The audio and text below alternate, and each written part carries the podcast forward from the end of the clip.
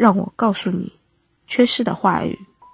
我们说的话总在哪儿缺了一块儿，缺了的话语总是引起大家的误解。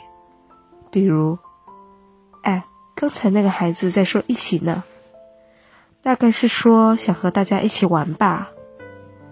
不是吧？会不会是想说是不是大家一起做？其实，那个孩子所说的一起。是从以前老师说过“明天大家一起出发去公园”这句话中挑出并重复自己能说的单词，想问什么时候一起出发的意思。